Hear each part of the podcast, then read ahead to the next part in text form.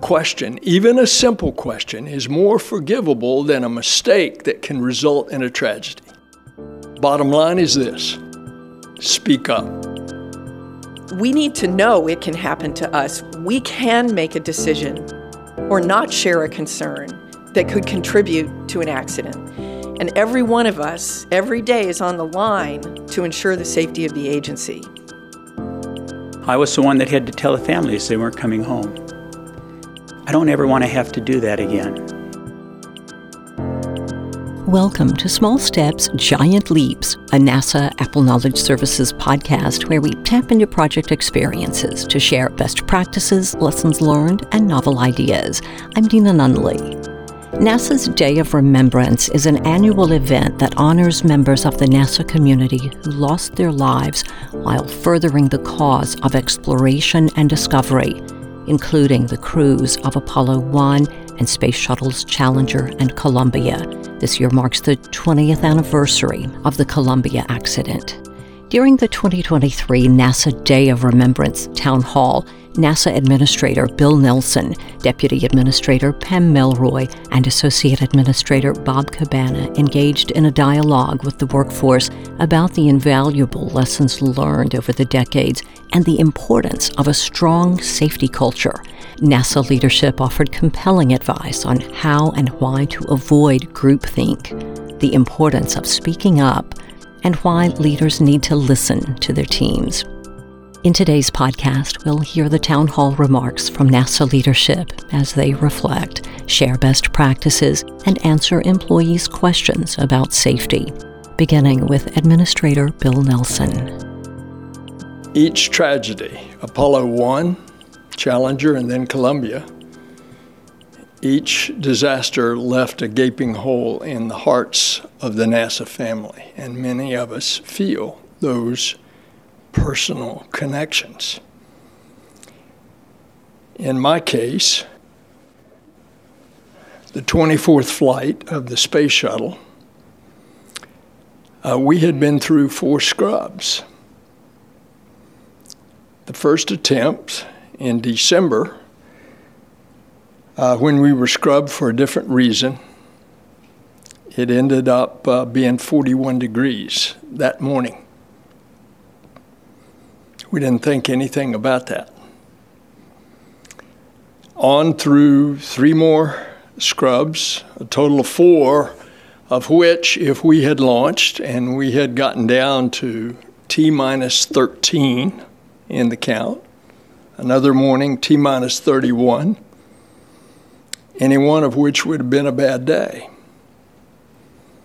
Only to launch into a six day, almost flawless mission and to return to Earth on January the 18th. Hoot Gibson's crew, Charlie Bolden, pilot. And 10 days later, Challenger launches and blows up. It so happened the night before the Challenger launch, the temperature had gotten down to 25 degrees. There were icicles hanging on the launch tower. And there were people that had serious doubts about launching. But I'll tell you who had the doubts were the engineers out in Utah who were begging their management at Morton Thiokol to stop the count because of the cold weather.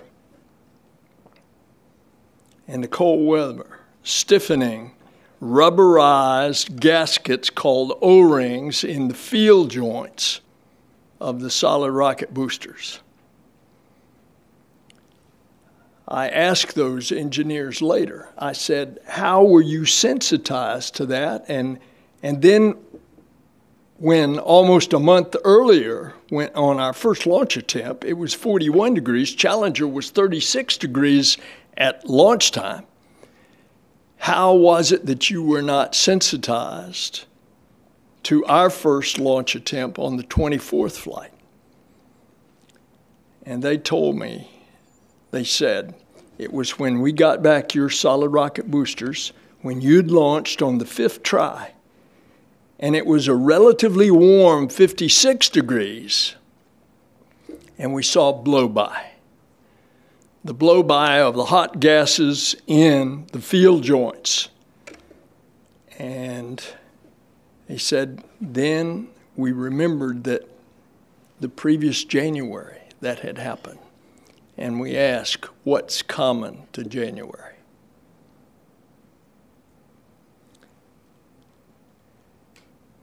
And the management would not listen to the engineers begging them to stop the count. And that went up all the way to the top. As a matter of fact, the NASA administrator wasn't allowed to be at the Cape because he had been indicted for something that was 10 years before, and he knew he could clear himself. So he was in his office in Washington, in the headquarters, watching the count and seeing the icicles on the launch tower uh, and he's calling the Cape, begging them to stop the count. And they won't take his call because he's not the administrator. There was an acting administrator. Just one other personal uh, commentary. Of course, I think uh, the world of Hoot Gibson and Charlie Bolden. And I remember uh, years later Hoot telling me on subsequent missions that he would get out and inspect the orbiter after his flight, and he'd look at the underside or the sides of the orbiter with those delicate silicon t- tiles. And he said it was like somebody had taken a shotgun and just shredded a warning about what was to come in 2003 in February. And that was the foam coming off the external tank. And it just so happened to hit at the right place on ascent as the shuttle accelerated. It hit the leading edge on that carbon carbon fiber and knocked a hole in the front edge of the wing. Our deputy and our associate administrator, they have seen all of this first time, firsthand, and they're going to explain their own personal experiences. But the bottom line on all this is every day at NASA, we have an opportunity, we have a duty to carry the memories of those that we lost and carry their dreams onward and upward. And these are the enduring lessons from each of these tragedies. And the bottom line is this speak up. A question, even a simple question, is more forgivable than a mistake that can result in a tragedy. And each of us has a responsibility to cultivate a work environment where every member of the NASA family feels empowered to voice doubt. Make your concerns heard. Communicate openly. We saw the power of speaking up and listening. We saw it just recently at the successful launch of Artemis 1 because while they were loading the liquid cryogenic propellants into this powerful rocket, teams encountered a small leak on a hydrogen valve inside the mobile launcher.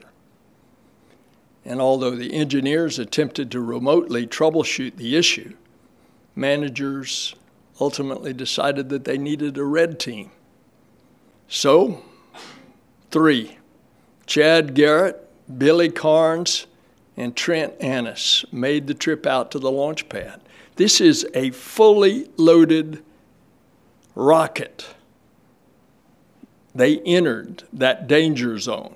They entered as that mobile launcher at its zero deck, and Trent tightened the bolts at the leaky valve while Billy communicated with the launch team. And the red team, it worked. And the red team not only demonstrated heroism and professionalism that day, and it helped us to do it safely, and then we could go on and complete the mission. And what they did also reminds us of how critical each team member is in the integrity and the safety of every NASA mission. And that's an example of what happens when we speak up and we listen. Safety is our responsibility. So, as I said earlier, with our leadership here, to discuss more about the importance of safety and to honor this day of remembrance, I want to introduce my colleague, our co leader, Deputy Administrator Pam Melroy.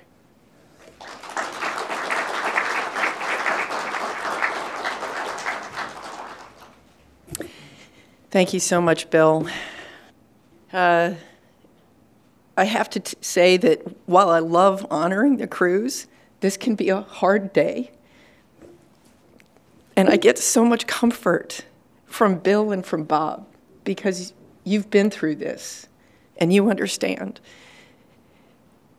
It's so important that we focus the whole week and, in fact, the whole year and every day on remembering our fallen colleagues while also celebrating their legacy. As I said, it won't just be this week. We've talked about this for a while, coming up on the 20th anniversary of Columbia. We plan to keep the dialogue going through safety workshops and discussions at several of the centers, and to make sure that this dialogue continues to be very inclusive, but also real, um, vital, informative, uh, and, and just the whole goal of talking about this and keeping these lessons learned alive. There are so many lessons learned from Apollo 1 to Challenger to Columbia.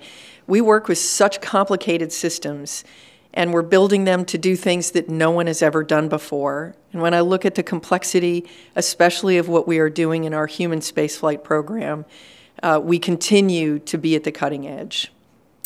So we all know when we're trying something new, we're never going to be 100% safe because there are things that we can't predict that might happen. But each of us should remember that it could happen to us. So that's one of the messages that I want to give, and I'll tell a short story about that. Uh, I was um, uh, a Cape Crusader, helped strap crews in and unstrap crews uh, as my first technical assignment working at the Cape. And uh, one of the things that was so wonderful was to work with people who'd been trained by the famous Gunter Wendt, who uh, was really the, you know, the grandfather of all of our procedures for safety out at the pad.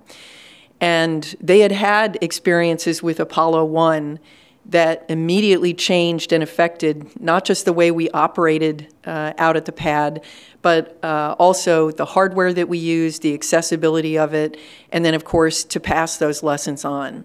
And I have to say that I listened eagerly to all of those things, and I was proud of the procedures that we did at the time because I was like, wow, we've really made this safe. Uh, I came back from my second flight and I was asked to lead the Cape Crusader team. So I was in Florida uh, to uh, get my familiarization training for unstrapping the crew of STS 107. And uh, I was out at the runway with Bob Cabana, and the crew didn't land on time. We all stared out, looking as you did for the shuttle, listening for the sound of the distinctive double boom, and we didn't hear it, and the time came and went. Now, as a f- person trained in physics, I understood perfectly well that this just can't happen. When you come back at those speeds from space, you're going to land when they say you're going to land within a second. And uh, that's just how it is. Uh, but I couldn't fathom it. I just simply couldn't fathom it. And the only person standing uh, at, around there at the runway as we all looked at each other, Bob knew. Cabana knew before the rest of us, and it's because he'd been through it with Challenger. He was the first to say to all of us, they're not coming home. And I just realized that in my head, I had gotten into a place where this was something that had happened before and that we'd fixed everything and it was going well. You know, we need to know it can happen to us. We can make a decision or not share a concern that could contribute to an accident. And every one of us, every day, is on the line to ensure the safety of the agency. I just want to remind everyone that the responsibility is on all of us, and it can happen to you. Whether you're in that hard place and you know it at the time you're making the decision or not. Wayne Hale, our former space shuttle uh, program manager, has said just because you're younger or smarter or read history lessons, or for me, listen to really smart people who learn from Apollo 1, don't think that you won't make mistakes, and especially that events can't get away from you. Nobody is smart enough to avoid all problems, and that sliver of fear, the knowledge that the universe is out there waiting for the least lapse in attention to bite, is motivation that just might help you avoid catastrophe. So, having a little bit of a preoccupation with risk and failure, if you will, can lead to high reliability organizations. I think it's critically important in everything we do, in program management, uh, in the way we do our business every day, to always be thinking about risk and not just as a, yeah, I get it, that could happen, I'm going to put it to the side, but what am I actually actively doing about protecting for that? So, after each tragic accident, we've managed to not only discover the technical problems that led to them, but also to work very actively to nurture and encourage a culture where speaking up is encouraged. And really, I think that's very important to Bill and Bob and I, and the administrator have talked about speaking up. We need to make sure that dissenting opinions are heard and that questions aren't insulting there's a living connection to the vital importance of safety that crosses generations as older people transition out of the workforce and newer members of the NASA family may not have experienced a tragedy and are now on the front lines in making launch decisions. I want to encourage any of you who were not here when Columbia happened to seek out someone who was and ask them to tell their story, how it affected them and how it affected the agency. That acute awareness of why we must always focus on safety and not pressure to launch, why we must be rigorous as teams to make sure we're not applying groupthink to a complex issue, and so many other tools that we have now for making our astronauts and, in fact, our whole workforce safe. They're critical. So I trust that everyone will be taking the Columbia case study training in SATERN very soon. So many of us still here at NASA knew these folks personally, and this year marking 20 years since they've been gone. Hey, let's face it, this is a hard topic for all of us, but I want to reiterate again it could happen to you, to us. And we have to do our utmost to ensure that if it does happen to us, we have the potential to change the course of events. The tools we've been developing to ensure a thriving safety culture and the backbone of support from your teams are benchmarks that we rely on to extend the reach of science and human exploration out into the solar system and beyond. What we do is so hard and so worthwhile. And each team member's knowledge, intuition, and compassion are essential. So thank you for everything you do every day for our grand mission and to honor the memories of our fallen comrades. Now, let me hand it over to my dear friend, our Associate Administrator, Bob Cabana.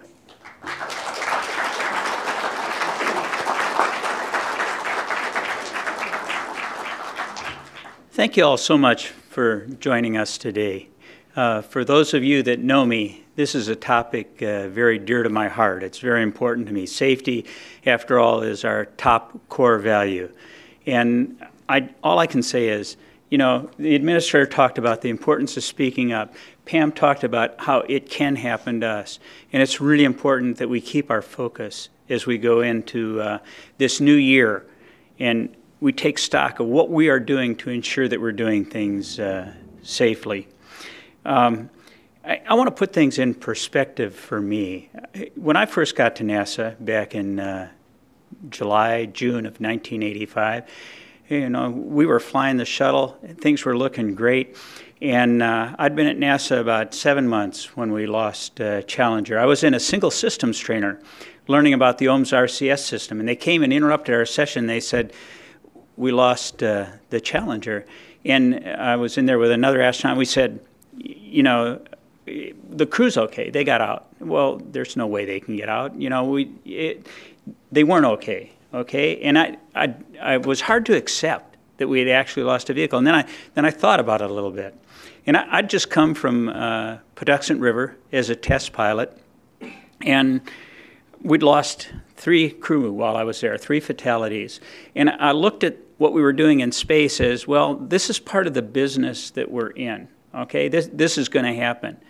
And, and that was my perspective as a young astronaut candidate, having just come from the Naval Air Test Center. But that's not the case, all right? It was totally preventable. You've heard that. People needed to speak up, people needed to listen, people needed to act. It could have been prevented. Now, how did my perspective on all of that change? I was uh, chief of the astronaut office for three years, and I rode out to the pad with every crew. And I, I want to tell you, um, flying in space is a lot easier than asking somebody else to take that risk. And I saw all those crews off, and I was on the runway to see them all home safely. Uh, I went off and had other jobs between that, and uh, I was uh, assigned as the director of flight crew operations in Houston. And uh, Columbia, uh, STS 107, was my very first flight as the director of flight crew operations. And uh, I rode out to the pad with that crew again. And, and that's the last time I saw them. And as Pam mentioned, uh, 20 years ago, we were standing on the uh, midfield at the runway waiting for the crew to come home. And they didn't come home. And I knew the Challenger crew, but I really knew the Columbia crew. And I knew that it was preventable. I knew we could have done something in retrospect when we learned about it. And uh, it's very hard. I, I had, uh, I was the one that had to tell the families they weren't coming home. I don't ever want to have to do that again. We can prevent accidents with people flying in space. That's why our Day of Remembrance is so important. That's why it's so important that we don't forget these lessons that we've learned. And more than technical, it was really cultural. It was creating that environment to be able to speak up, to be heard, to focus on the task at hand, because it can happen to us. Uh, but we can explore space. We can break the boundaries without having to suffer the loss of crew if we do our jobs if we stay focused, if we create an environment where everybody can be heard, all right? And, and that we actually listen. And there's a difference between hearing and listening, all right? That we actually listen to what's being said and that we encourage everybody to be part of the discussion, to be part of answering the solutions that we need to ensure that we fly safely, okay? And I don't want to ever forget I don't want any of us to forget. And there are so many of us that are new. Uh, when I was down at Kennedy Space Center six years ago, probably, when I was the director, I was having an all hands. And I asked everybody in the auditorium, the auditorium was packed, and I said, How many were not here when we stopped flying the shuttle? And there was over a third of the audience raised their hand. They weren't working at NASA when we were flying the shuttle. So, how many were not here when we, when we lost uh, Columbia? That's why we can't forget. All right? We have to continue to keep these lessons that we've learned alive. That's up to us. Okay? And uh, I just want you to know how much I enjoy working with uh, the administrator and Pam because they know what it's all about. And uh, believe me, they put safety above all else in the decisions that we make. Uh, I've been at meetings with the administrator, and nobody pulls harder on it than he does when we're talking about uh, sending crews into space. So I ask all of you, please don't forget. If you get down to the Kennedy Space Center, go to Forever Remembered at the Atlantis facility. Pay honor to those crews uh, and do not forget the lessons that we've learned in the past because we are going to continue to move ahead uh, to inspire the world uh, through discovery. And, uh, you know, we got the best mission of any agency anywhere, and that's to explore the unknown in air and space, to innovate for the benefit of humanity, and inspire the world through discovery. And we can do it safely. Thank you.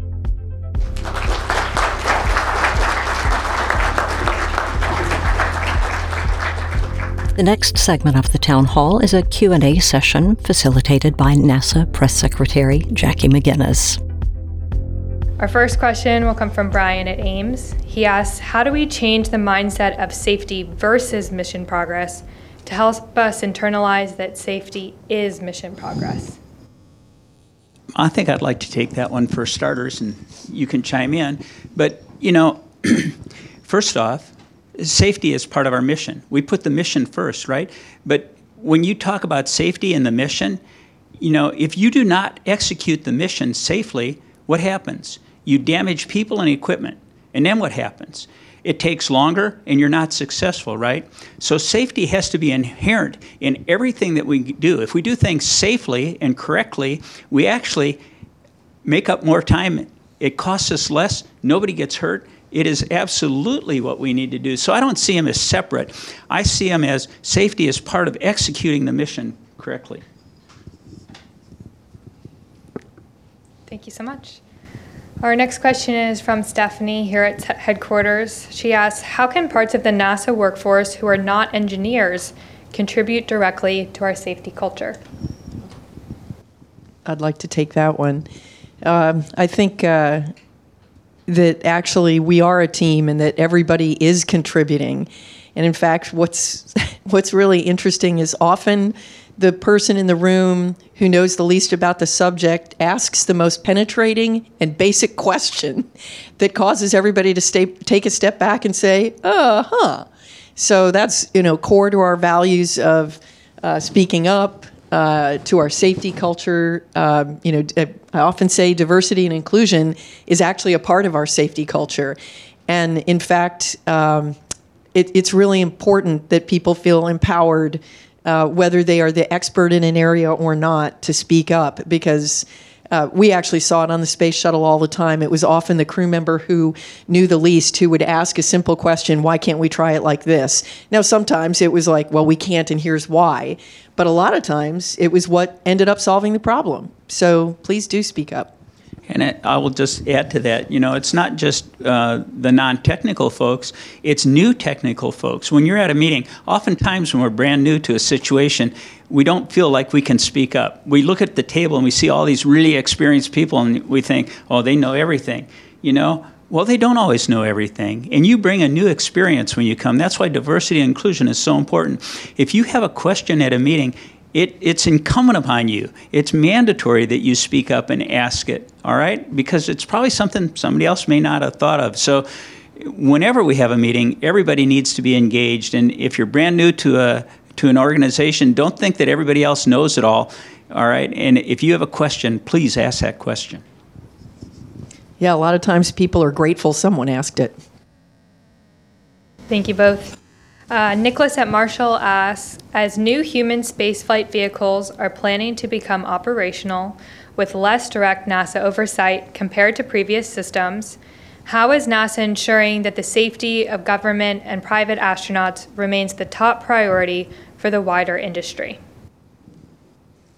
Well, it's a, a challenge, uh, but uh, it is the responsibility of us as the overseers, even though uh, we may have uh, a partner in the public private sector that is uh, executing the contract, but who, at the end of the day, if it's a NASA mission, is responsible.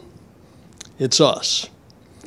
And therefore, uh, we've got to look over their shoulder, we've got to ask the questions, and use the same degree of rigor that we would if it were a government mission only, even though it is a commercial mission doing a government uh, payload. And I can assure you, on these private astronaut missions that go to the ISS, this man asks more questions than anybody to ensure that it's being executed safely. Now, I'll also add on the purely private missions that are not under NASA, that don't go to the International Space Station, if you look at SpaceX, for example, they have learned from us on the NASA missions that we fly to ISS. And if you look at how they run their totally private astronaut missions, they run them in the same manner as they execute the missions for us. So, what we have learned in the many years of human spaceflight that we've uh, developed all the procedures and safety checks that we have in place, uh, we share those, right? And you'll find that others follow our example. We, we lead. And I'll, I'll kind of wrap it up by saying uh, if human commercial human spaceflight takes off, which we think it will, the same way commercial aviation did, at some point the industry will have to learn its lessons on its own. We are in a very interesting place right now. We have a close relationship with the FAA, which license our, licenses our cargo and crew launches, but only for public safety. And uh, so we work closely with them and we will continue to work closely with them as they take on more responsibilities in this area. Right now, we have a lot of engagement. A lot of people don't realize how closely we scrutinize all the activities on our commercial cargo, commercial crew, uh, our private astronaut missions. We're very, very involved. As time goes on, we hope to transfer that knowledge as things go forward. But I think for at least a decade or more to come, we're going to be extremely engaged with all those international or with those uh, c- uh, commercial partners as we go forward. But eventually, they're going to have to grow up and have their own regulator someday, and we're going to support that as best we can with all the knowledge of the agency. We learn from our commercial partners, but they learn from for, from us as well and especially they learn from us about our insistence of safety. Thank you all. Our next question from Darren at Goddard is for you, Administrator Nelson. He asks, How did you feel about the risks brave astronauts faced after the Challenger disaster, knowing you had just flown a shuttle mission earlier the same month? 10 days before. Well, the, the honest answer is I've collapsed to my knees. And I cried out, Why were we spared? Uh, and I, I think uh, you've heard the experience of, of Bob that rode out to the pad uh, with the crew of 107, Columbia. And they didn't land. Uh, it's now our obligation to t- try to share with you what we feel intensely that is so important for NASA as we venture out into this unknown. We're going back to the moon, but a lot of it's unknown because we're doing things on the moon that we've never done. We're going to a different part of the moon. You ought to see what the south pole of the moon looks like. It's not this bright, shiny equatorial area where we landed uh, on Apollo. Is it is a hazardous, severely shadowed, and therefore dark depressions and craters. And we've got to be right on the money. So not only are we going back to a new moon, we're going to do new things in order as we venture out. And that's going to bring a lot of hazards. And that's where safety is going to be so important. Thank you, sir. Um, our next question comes from Lewis at JSC. He asks, How do you feel about groupthink, and do you see that at play today at NASA? Groupthink occurs wherever there are groups. that is just part of human nature. Um, it, it's. I don't think. Uh, I don't think it, it's just a, a, part of who we are. That's there's a reason why it's called that. I think the key thing is to put the processes in place, uh, and the culture in place, and the encouragement in place uh, to fight against it uh, every single day. And this again gets to the ability to speak up the ability to imagine what if the worst happened and then ask the question, uh, and then work together as a team to try to find a creative solution uh, to mitigate the risks. Thank you. Our next question is from Jeffrey at Johnson. What are we doing as an agency to keep our lessons learned alive beyond an annual day of remembrance? Oh my gosh, we got SATERN training. Uh, on the ninth floor, we have a, a monthly safety meeting uh, that we have. We bring up different topics. Um, there are just so many ways this needs to be brought out. I, every time I give a, a, briefing to a new group of uh, senior executives, I always bring up safety. I always bring up the lessons learned. I always bring up the need to have uh, interactive discussions and make sure everybody speaks up. So it's incumbent upon us as leaders to not let this be forgotten. All supervisors, uh, when you take that training, you know, it's not just for you, it's for the team that you're leading. It's so that you learn so that you can create an environment uh, to keep this going. There, there's just so many ways that we continue to reinforce this. Yeah, I'm excited about the uh, workshops that we're going to have on a series of topics that um, uh, the Office of Safety and Mission Assurance has put together for us on some some key topics. Um, you know, I you know would also like to echo what Bob said. I think what's critically important is not that you're all passive listeners to this today, but you are active proponents. It's on you to listen. So the senior leaders, the uh, frontline supervisors, and the individuals, you are responsible for carrying this message and to continue to promote it every day. This isn't just something that you're listening to us say, saying and go, okay. You, you actually have a responsibility to help communicate it. Uh, Bill, I don't know if you have anything to add. And we take very seriously our responsibility with the Safety Advisory Panel. Uh, we have frequent meetings with them, and that panel is populated with not only former NASA flight directors and scientists and engineers, but also astronauts.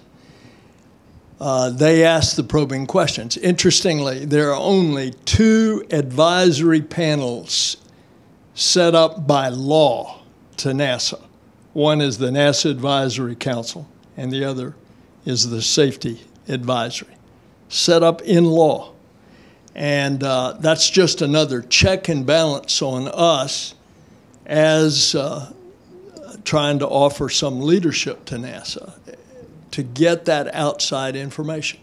That's why the three of us take so seriously these town hall meetings when we're coming to each of the centers.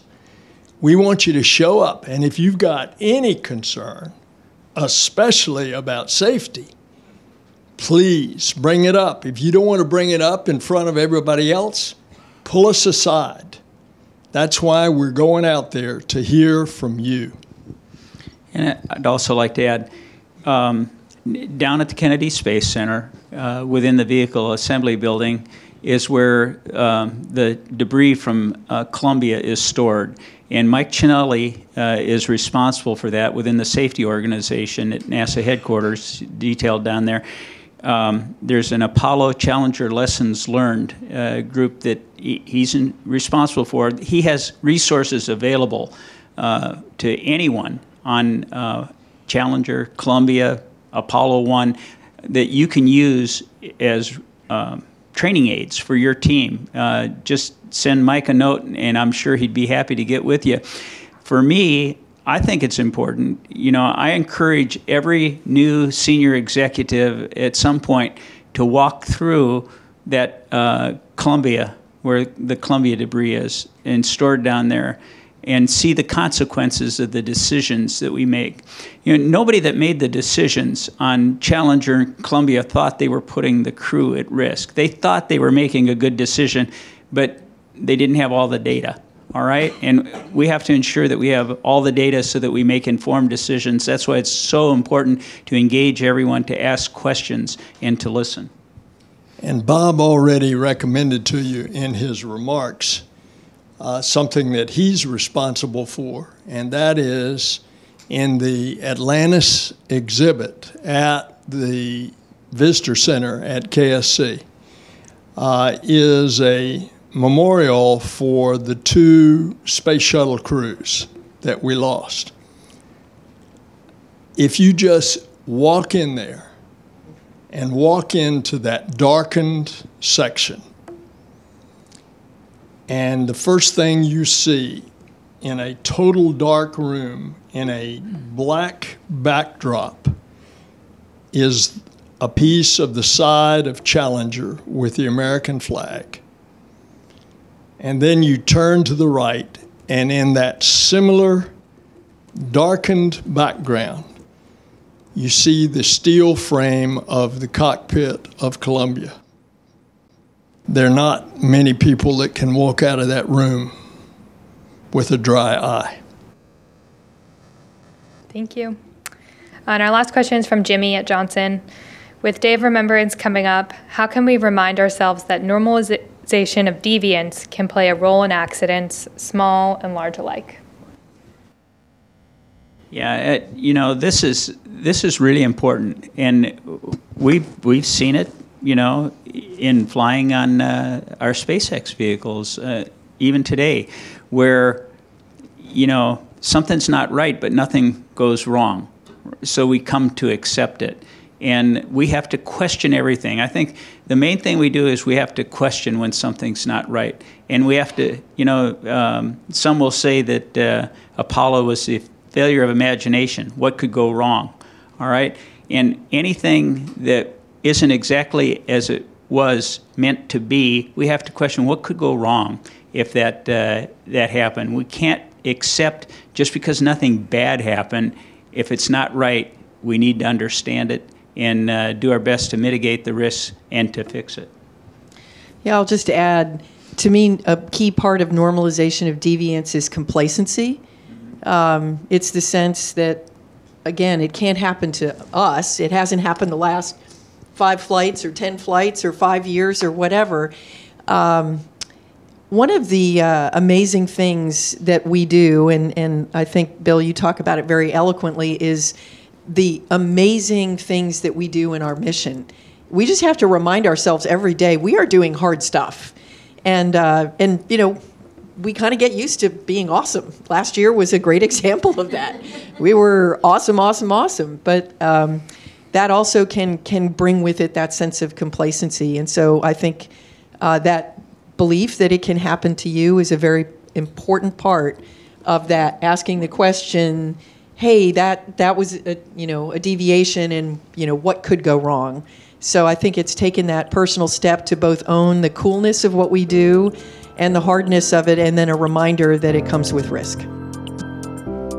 You'll find links to topics discussed during the town hall on our website at appel.nasa.gov slash podcast, along with the speakers' bios and a show transcript.